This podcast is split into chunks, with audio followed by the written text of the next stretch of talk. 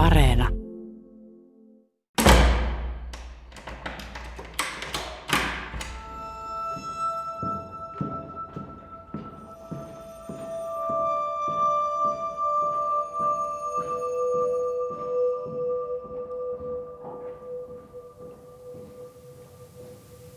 nythän on vallalla sellainen ajatus, että, että kaupungit ja kunnat on kallista pitää lastensuojelulaitosta. Ne ulkoistetaan ja ostetaan ulkopuolelta. Suurin osa on yksityisiä palvelun tuottajia. Ja se on ihan rahabisnes. Vuorokausi maksaa 250 000 euroa. Yksi vuorokausi. Sen vuorokausihinnan, siihen kuuluu ruokavaatteet, työntekijöiden palkat, mitä kaikki. Mutta ne on pörssiyhtiöitä ja kyllä ne keikkuu tuolla verottajien eniten tienanneiden listoilla, niitä nimiä, jotka niitä omistaa. Tällä hetkellä tämä järjestelmä toimii niin, että mitä haastavammat ongelmat sillä nuorella on, niin sitä enemmän sen hoitovuorokausi maksaa. Että jos laitetaan samankaltaisten ongelmien kanssa painivia nuoria samaan paikkaan ja siellä on illassa kaksi, maksimissaan kolme työntekijää ja monesti työntekijät vielä viihtyy toimistossa enemmän kuin niiden nuorten kanssa, niin ei ne nuoret siellä säilyttämällä parane. Ja me yhteiskuntana maksetaan säilyttämisestä paljon rahaa. Mutta siksi se on niin hyvä bisnes, kun mitä niin hankalampi nuori, niin sitä enemmän siitä maksetaan. Ja jos viittaa siihen keskusteluun sen mun uuden johtajan kanssa siellä, kun se tuli sinne, se sanoi, että sosiaalityöntekijät ostaa meiltä mielen rauhaa. Että siellä oli semmoinen tilanne, että jonkun lapsen sosiaalityöntekijä mietti, että pitäisikö se lapsi siirtää niin lähemmäs omaa kotiaan toiselle puolelle Suomea. Niin tämä ikävämpi johtaja – niin kysyy, että kuka voisi mennä vittuilemaan sille lapselle, että me saadaan nyt niin rassattua sitä niin, että voidaan kertoa sille sosiaalityöntekijälle, että tämmöisiä haasteita on, niin sit se ei siirrä sitä. Ja hän sanoi, että me myydään niille sosiaalityöntekijöille mielenrauhaa eikä kerrota, mitä siellä tapahtuu niin tosiasiallisesti. Ja silloinhan se lapsi on hoidettu hyvin, jos siitä ei kuulu – kuulu, mitä se sosiaalityöntekijä ei tarvitse tehdä, mitä ei tarvitse soitella, saa kuukausiraportin, että se on niin lakiteknisesti selvillä sen lapsen asioista ja elämästä. Tarvittaessa sen saa näyttämään kuinka pahalta tahansa, kenet tahansa ihmisen, niin kuin aikuisen ihmisenkin, saa näyttämään joko terveeltä tai sairaalta, ihan miten, miltä kantilta sitä katsoo. Sama asia voi kertoa monin eri tavoin ja sekin oli yleistä siellä, että niille nuorille sanottiin, kun ne sanoi, että vaikka että vittu mä kerron mun sosiaalityöntekijälle, niin sille aina nauret, siis se nauropäin naamaa, että sen kun kerrot, ei sua kukaan usko. Ja kun ne kertoo omille vanhemmille ja ne vanhemmat yritti kertoa niistä asioista, ei niitä vanhempiakaan kukaan usko, koska ne oli niitä huonoja ihmisiä, kun ne oli lastensuojeluasiakkaita. Kyllä ammattilaiset aina tietää paremmin. Mun kokemuksen mukaan nuoret valehtelee aika vähän.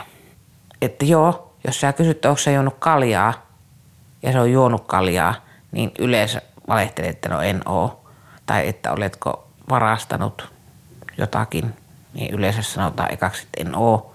Ja sitten voi olla silti varastanut.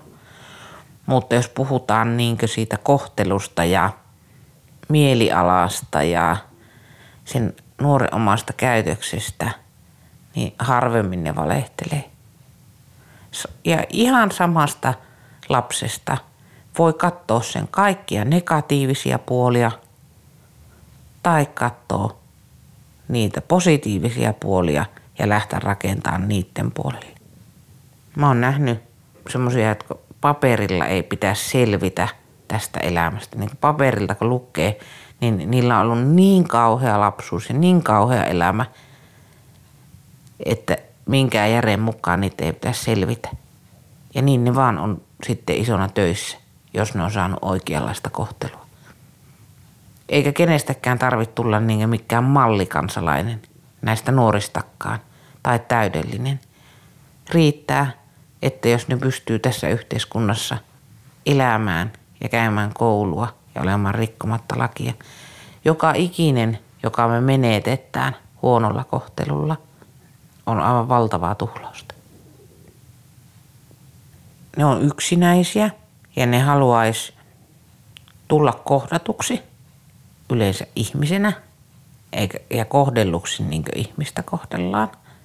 Ja sitten jos on siellä last, niin rattaassa, niin se tuntuu niistä niin epäreilulta, jos niitä kohdellaan ihan päinvastoin.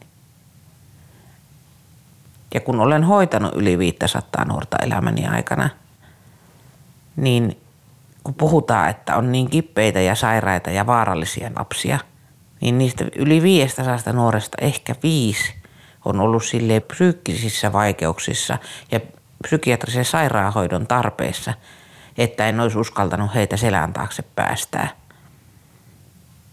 Mutta, ja olen kohdannut monia, joista kerrotaan, että ne on tosi pahoja ja tosi hankalia ja tosi vaarallisia.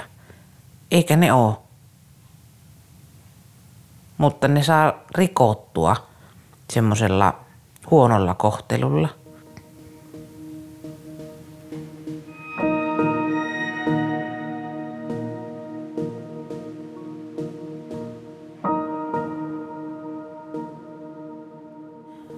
Nuoria luokittelee ammattilaiset.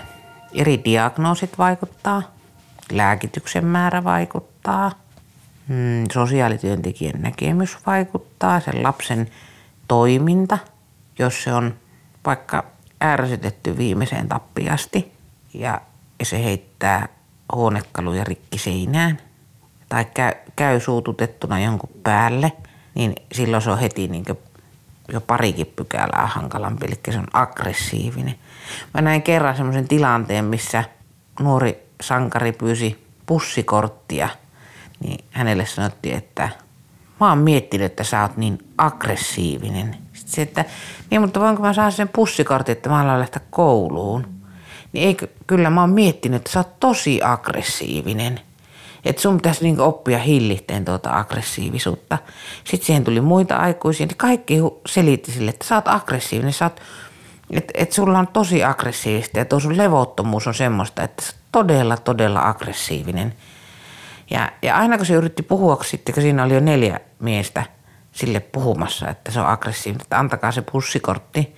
Ja, ja ne puhuu aina sen päälle. Ja sitten se pussi oli jo tulossa ja se oli myöhästymässä koulusta – niin sitten se laski käden yhden ohjaaja olkapäälle, että mun on ihan pakko päästä sinne kouluun, että antakaa se pussikortti.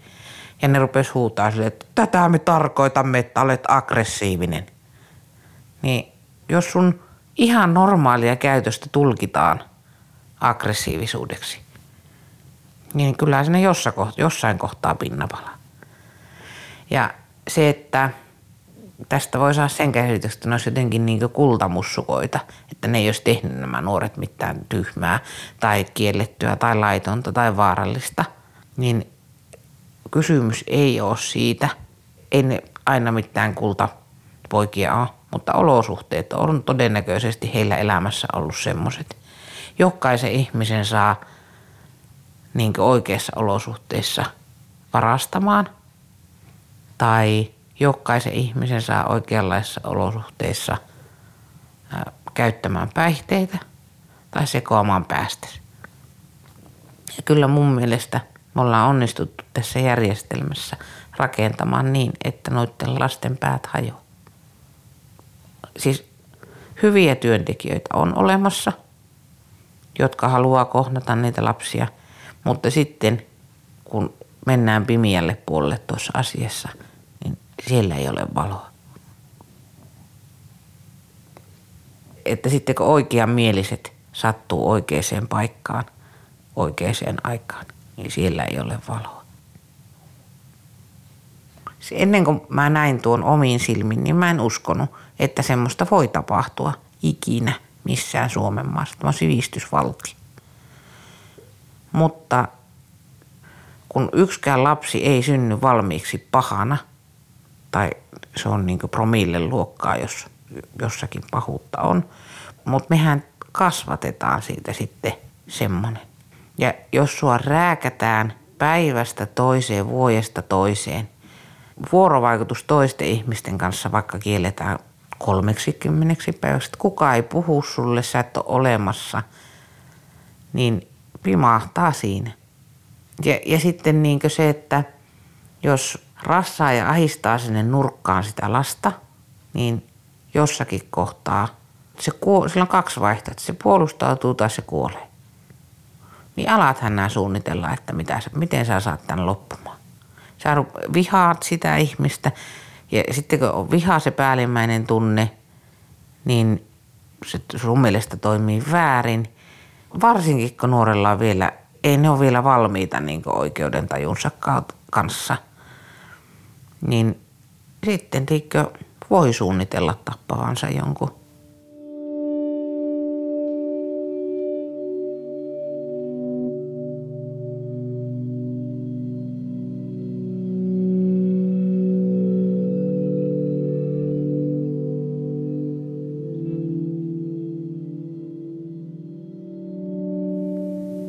kerran yksi nuori sanoi mulle, joka oli, oli tuota, tavallisesta perheestä lähtöisin ja oli kiertänyt jo monessa monessa laitoksessa ja aina oppinut uusia niinkö metkuja, niin se sanoi, että voi vitsit, yksi mun kaveri kysyy, että mitä ne LVR ja YPR on, että kyllä mä toivoisin, että mäkään en olisi koskaan kuullut LVR on liikkumisvapauden rajoitus ja YPR on yhteydenpidon rajoitus.